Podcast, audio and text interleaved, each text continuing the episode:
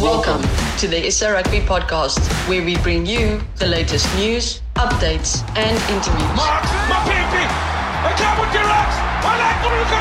more insights from the Springboks. Here it is, the Springboks, champions of the world. The Juniorboks, the Blitzboks, our two national women's teams, local competitions, and more. Good day and welcome to the SA Rugby podcast. My name is De Jong Borchardt and I work in the communications department at SA Rugby, and I'll be hosting the first podcast today, which features our director of rugby, Rassie Erasmus. Rassie, it's great to have you on the line. I'm going to jump straight in and I'm going to ask you something that most of people would probably want to know. What have you been up to in the last couple of weeks during the lockdown? Yes, afternoon, De Jong. It's nice to chat to you and all the listeners. I know it's one of our first that we have a go at this, so hopefully it's successful.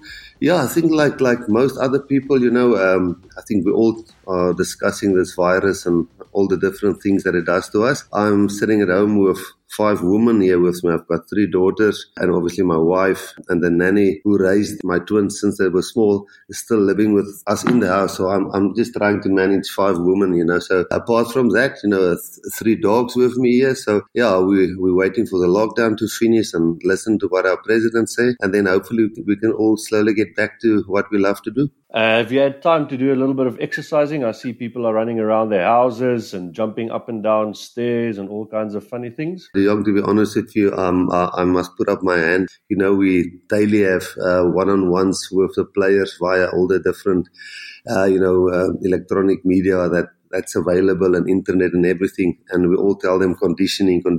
But I'm one of the guilty ones. As I say, I'll be staying in a normal house, not on a small holding or something like that. So I've got 3 massive dogs, you know, a Rottweiler and a Bullmastiff and a Bulldog, and then all of these women. So not that I didn't have time, but I've been lazy, to be honest with you. Honesty is the best policy, as they say. Rassie, you're talking about conversing with players and getting the work done and using electronic channels available in these times. You've caused a bit of a stir recently with your debut on Twitter. Started posting very interesting videos from the Springbok change room, stuff that people would not normally have seen. Talk us through your thoughts when it came to posting those videos. What are your aims? Do you aim to speak to fans or to players, or just show people what it's about? What was that all about? Yeah, De Jong, you know, I was one of the guys. I was never into those things, you know. Facebook, we have a family Facebook page, but I think that's the closest thing I got to social media. Obviously, with twin daughters who's 16, they're very into all the Instagrams and all the latest things that's available. But I quickly realized at the World Cup that, you know, we as coaches sit and talk to players. Let's say we start 7 o'clock in the morning and we finish at 5. And in between, you know, there's lunch and physio massages and treatment. So, you know, the amount of time that we are actually exposed to the players is actually very limited to what they are exposed to social media. And yes, it was actually a medium that irritated me a lot until I saw the light and understood it and understood the place for it in any sport and anywhere, in any facet of life, and just decided to stop fighting against it and rather work with it. Because you can firstly, I think I saw during the World Cup, you know, our fans, supporters and media, when we started the hashtag Stronger Together, I just saw the more honest and open and, you know, if you put it out there and you hide nothing, you just get tremendous support and working together like Stronger Together were. So the first thing was obviously to give the supporters and the media and everybody a little bit of insights of how we did things at the World Cup. And also for them sometimes to understand that in a rugby, which is a team sport, you know, it is not always the best player. That might work in golf or single sport where you're playing your own. But there's a lot of other things outside just a guy who's a brilliant player. And I think that was one of the big reasons why we won the World Cup. You know, there wasn't any players with egos or entitlement. It was nice just to share with the supporters that, and I know the media obviously listens to that or see that. And then obviously the players now, the new players who want to come into the mix, you know, some of them might see it. So overall, it's just a nice way of giving people more insight into how we operate and how we do things. Very interesting. Today is, of course, the 2nd of May, and we are celebrating the 6-month anniversary of that wonderful day at the International Stadium in Yokohama, when the Springboks beat England in the Rugby World Cup final, with you, Sia, and the boys in charge there. Let's go back. When you look back at what you guys achieved in Japan last year, what are your thoughts about? I'll be honest with you. You know, since I would say we definitely, when we got back with the whole trophy tour and here in November, December, you know, the holidays and all the replays and the reruns and, you know, in the beginning of January, it was you're totally in the clouds and can't believe it. And I can't believe how much people in South Africa from all different sections of, you know, business people, the normal guy in the street, you know, from my gardener who helps me here. Everybody was just, it's just amazing what it did. But I must say, yes, since, you know, we started working, it's actually back to normal, you know, because I think the biggest challenge is, you know, I'm so desperate, De Jong, to be one of the guys that we all said in, 1995, we lost the opportunity after 1995, and after 2007, we said we lost the opportunity.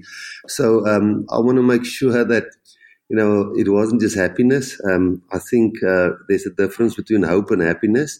And everybody says, yeah, we gave people hope because we won. I feel, yes, it's true, but I think we gave them also happiness. But if we now take our foot off the pedal and, you know, and we slip up and we, you know, we start not playing that well and our win record dips and you know, we're not doing as well, you know, with transformation, and we're not open and transparent with the media and honest with the supporters, then I feel we will be a failure again, like after 95 and 2007. So yes, I must say it was lovely, it was fantastic, but I'm more feeling the pressure now of, I don't want to say that my children one day say in the year 2035 or whatever, yeah, we dropped the ball in 2020, you know. So we want to make sure that hope stays hope and it's not a short happiness spell. A big step that the Springboks took this year was obviously the appointment of Jacques Nienaber as Springbok head coach. You've worked with Jacques for many years. Another big positive is obviously the fact that Jacques has been involved with the Springboks at various levels from 2011 onwards. He worked with Peter de Villiers, he worked with Heyneke Meyer, obviously with you. A lot of the players you also knows well, working with them from junior levels and up. How will this benefit the Springboks, especially during this time of a transition in coaching? Yeah, Dion, it's a question that I think a lot of the supporters and media, obviously a lot of media has asked me this question already. And I guess, you know, it's sometimes tough for people to make a mind shift in terms of how things operate, because sometimes it's habit, sometimes it's tradition. Like normally in the past, you know, the Springbok coach would have reported straight to the CEO. And you know, in a sense, that worked for a while. But what I experienced in Ireland and some of the other countries when I did my homework, it's just the moment when a Springbok coach reports to an administrator, there's always sometimes a little bit of a grey area of where the buck stops, you know. Of course, you know, how much is the CEO or, you know, one of the administrators supposed to know about rugby on the field, you know. There's a lot of them that do know a lot about it, but not all of them. So, you know, that's why Jacques is such a nice fit, you know, to fit into that position. Me being the director of rugby obviously reports to me. And, you know, if it doesn't go well on the field, you know, I should be the guy also who takes the blame, you know, because I was one of the big drivers to get him there. And when it's rugby-specific stuff, you know, Jacques should be able to come to me and I should be able to help him. So to tell you in short, yes, he's been involved with every player almost at every level. And he's done from the kicking game to the defense. Lots of times when I was not there, even last year, you know, we made him to run certain sessions and video sessions. So, you know, I've got all the confidence that he's got the ability, the experience, the respect from the players. And then, as you say, the big thing is he knows every single player, because he was the high-performance manager at SA Rugby for a while when all of those guys were youngsters coming through the different age groups. So I think that's a massive benefit for us. Definitely. And then bringing through experienced coaches to work with him, such as Dion Davids, who's earned his spurs at many levels. Mzwandile Stick has been involved. I think many of our Springbok fans will be interested to hear what is the role of Felix Jones. He joined the Springboks last year just before the World Cup. It's obviously someone that you guys know well, and you obviously rate him quite highly. How much of an advantage is it to have a guy like Felix, who's based in the UK and who sits there and works with our players that are also based there? Because that is the reality of rugby that we are in at the moment. Yes, and De Jong, I might take a little bit long. I won't take too long, but I'd like to a little bit elaborate on that question, because it's a great question. I think the creativity of rugby, when I coached, it was always on the field, the creativity of rugby. You had to find plans and, a 6-2 split and, maybe lights on the roof. There's always something else you could have outsmarted people with. It could have been a fitness program or a game plan. And yes, still that plays obviously still the biggest role. But I think the creativity when it comes to national level, Springbok level, country versus country, I think the creativity now has to come in there. I've got no doubt if we didn't last year took the 30 test cap rule away, we wouldn't have won the World Cup. I've got no doubt about that. And I've got no doubt that we also couldn't keep the players in South Africa because we just don't have the money to keep them here. So, it's just reality. And the moment you accept that reality and you say, okay, how are we going to work with this? And we find creative ways around that. As you know, we sent out a letter last year to all the clubs all over the world and said, listen, we're going to enforce Regulation 9, that the players are available for us. But the problem always with that was when you get a player, he's sometimes injured or unfit or he doesn't know the game plan. So as we have alignment camps currently here, we're obviously doing it virtually now daily. We've been doing it every day with 6 or 7 players, myself and Jacques and all the other coaches, Felix. We do it online. But before that, we had alignment camp physically with the Lions when they had a bye, with the Bulls when they had a bye. But Felix actually went to all the overseas players who's in the reckoning, and he had alignment camps with them. He took, Andre Pollard and his wife out for dinner, brought him up to speed. What is our plan this year? How are we going to train? Where are we going to play? So he actually had alignment camps with overseas-based players. So the surprise, I guess, we want to eliminate the surprises when those guys fall back into us because we didn't have contact with them. And that's the big role Felix played for us. Well, that's wonderful. Rassie, another big change that you brought in was the appointment of a dietitian to work with the Springboks. I think at the moment there's even 2 dietitians in the structures at SA Rugby. Mm. How much of a help was that? And it must be good to have them available to guide players in terms of what they should and shouldn't eat during a time like we're in at the moment with lockdown. And the players can't get to gyms. They don't train on the field, so their lifestyles have changed. Yes, I think 2 things. The first one, Alec Walters is our SNC coach. He's doing a tremendous work currently with helping the guys to be creative and trying to stay fit. Of course, it's the unknown, and I know we all say it, but it is the unknown when we're going to play again. So it's very difficult, and all players have different situations and houses, and some apartments, and some on farms, and some with no equipment and gym equipment. So it's a tough challenge, but Alec's doing a wonderful job with that. And we're currently monitoring more or less 75 players, which we think is Springbok material who can play for us in the next couple of years. And then the dietitians, we've got 2 ladies, Zenat, and then we also appointed another lady now for the sevens and on the women's and so on. So the big benefit is De Jong. In the past, I felt we didn't do the. It's going to sound funny, and I was also guilty of it. I was also part of it. People always chat about those 1%ers. What makes that difference? That extra 1%. Now, I thought in the past, we were just chasing the 1%ers, but we didn't get the 80% right, which is being professional, work hard, be an ultimate professional and take ownership of being a professional. Of course, you can't have a dietitian, but then the boys still lacks in big departments of the game. So I thought the moment when we set that standard within the Springbok camp, listen here, this is how we work, this is how we operate, this is how professional it is, then you can add those 1%ers like a dietitian well, that's probably more than 1%, it's probably 5%, 6%. But, you know, Zenat together with Alec, the conditioning coach and the doctor and the dietitian and the physios, they work together in tandem. And she's definitely contributing a lot and a lot. Hopefully, we'll see. They'll be disappointed in how big I got.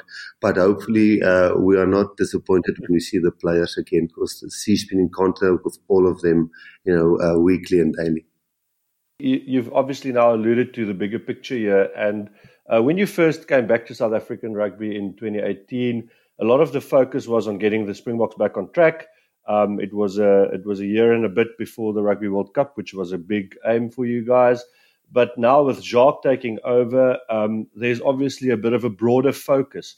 How do you plan to get stuck in with our other national teams, the Blitzboks, the Juniorboks, the women's teams, going forward, and working obviously with players through the provinces? Maybe before I answer that, I must maybe just clarify for people the fact that we have a rugby department, which I'm the director of rugby, but there's still a general manager in the rugby department, Charles Vessels, who does, in the rugby department, there's obviously the national teams. There's obviously a medical department in the rugby department, a technical department, So there's a lot of departments in the rugby department. But I must say that people don't think I sit in an office and work out budgets and stuff like that all the time. So our general manager, Charles Vessels, who was also our team manager last year, he now moved back to the office, and all the operational administrative stuff he's taking care of. So my role is to every rugby-specific thing when it comes to rugby, I'm involved with. So I would never in my life try to say for the medical department in any way. I'm not qualified. I'm not clever enough. I would never give my opinion about medical things. But the moment how a team doctor operates within inner team management and how the S&C coach operates within that system, that's where I get involved. I would never get into the same with the technical department. I wouldn't go out and tell those guys how they must do their technical work, but how they do it for the Springboks and what is the end result that we want. So first of all, there's a general manager. So I'm not an admin person who sits there in the office and do admin all the time. There is somebody there who does that. But then with the national teams and our elite player development pathways from under 15 right through to the SA schools, I'm involved with. Again, in every section, a different responsibility. With the Springboks, it will always be winning, integrated with transformation, building squad depth, and getting a good experience. And winning is the ultimate, and that's what I help them to do. With the junior Springboks, the goal for me there, the junior Springbok coach must let them win. I'm helping there to see that the players are developing and holistically developed, that the moment that they finish with the junior Springboks, I know all of them. And they've got a good idea what it takes to be a Springbok, but their head coach is the guy who must make them win. With the sevens, both the men's and the women, there isn't better sevens coaches than Neil Powell, Renfred and Paul and those guys, and Marius Koeman as their high-performance manager. So there it's more a case of me assisting, getting a Cheslin Colby available, getting Quagga signed on a 3-month contract for the Olympics, those kind of things. That's more something where I can help them to make sure, should this player play 15s? How long should he play 7s? And me and Neil and those guys talk about that. And then with the women's, which is obviously a massive challenge in terms of the pathways and just the tradition of women playing rugby in South Africa. Currently, I was looking, we had tremendous amount of good matches building up to next year's World Cup. Unfortunately, the virus, took that away from us, but we are trying to get that women's program up to speed. And the first thing that we wanted to do is get a high performance women's lady in who is experienced working with women, because we feel we've got wonderful programs, but we're definitely lacking somebody with experience to help us run those programs. That's on the women's side, but obviously then on the specific coaching of the women's 15s, you know, there I can help Stanley Robenheimer plan. I was at their camp. We would have had a 3-month camp now before we started playing test matches, but that's all been binned. And then the last thing from our elite players development pathways, you know, Louis Kuhn is managing that with Herman Masimla and Nico Serfontein. But we sit in the beginning of the year, we go through all of that, we set down the goals, and then, you know, I don't know all those players, but I know exactly how those programs run and what we're trying to achieve. And I sit with those managers regularly and making sure that we're still on track there. You mentioned the elite player development program, which is obviously a very important cog in the bigger wheel of the South African rugby machine, but even more so this year with the unfortunate cancelling of the youth weeks, and that will bring, you know, the work done by Louis, Herman Masimla, Nico Serfontein, Barry McDonald, and guys like Hilton Adonis. It'll bring it to the fore much more. How do you see that working out this year? And they are just ploughing ahead. Yeah, I can't give them enough credit. We started that program in 2014, and obviously it got better and better and better. The first year, first one, two, you know, the first beginning, there were some growing pains. But the network that group has now, in terms of resources, that working together in provincial unions with scouts there, you know, developing players, supporting players, you know, if it's with a mentor or with, you know, a doctor or with nutrition, you know, or with a program, or getting him gym access, or moving him maybe from one school to another school, you know, those guys do all of those kind of things. And I must tell you, I had a meeting this morning with Louis. You know, even without us playing the Craven Week this year, because the system is filtering so well, and you know, we've got data on every player, and they do basic skill tests. They, you know, there's a whole profile that's built up on every player. So we obviously can't tell you who's the best 15 or 23 without seeing them play at the Craven Week, but we definitely know who's the top 45 and who's likely number 1 and number 2 and number 3, and the same with under 16s and under 17s and so on.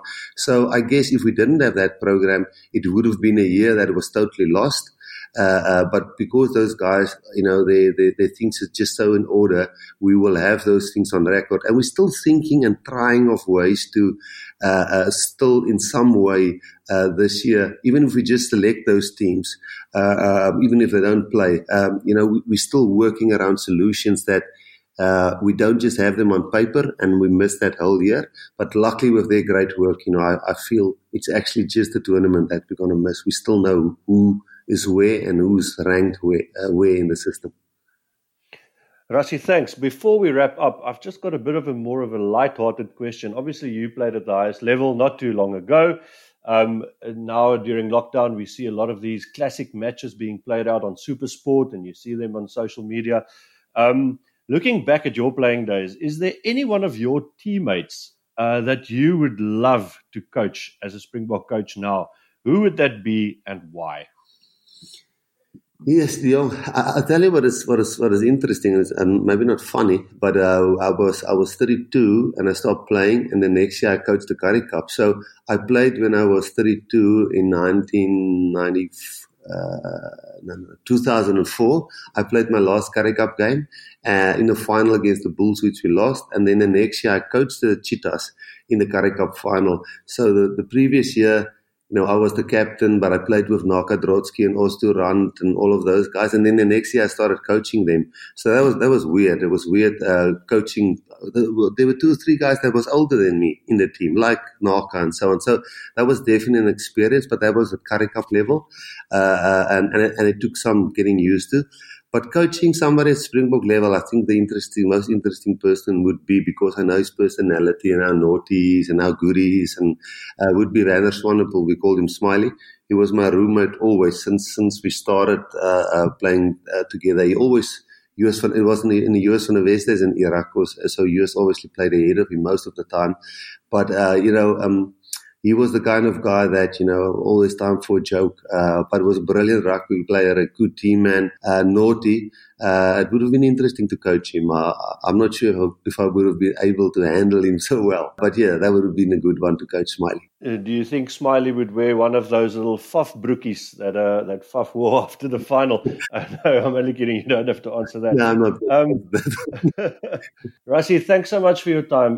Before we say goodbye, do you have any special messages to the listeners looking ahead of the rest of the year in an uncertain time? Yeah, well, first of all, you know, we all, everybody says it, and there's so many wonderful messages from all different people on all the different channels and TV and social media. And I can just reiterate, you know, I can say we're all struggling a bit. We all some people are really ill, and some of are just frustrated staying home, and just want to say we all feel the same, you know. But I know there's people really struggling, and I really hope it gets better for them.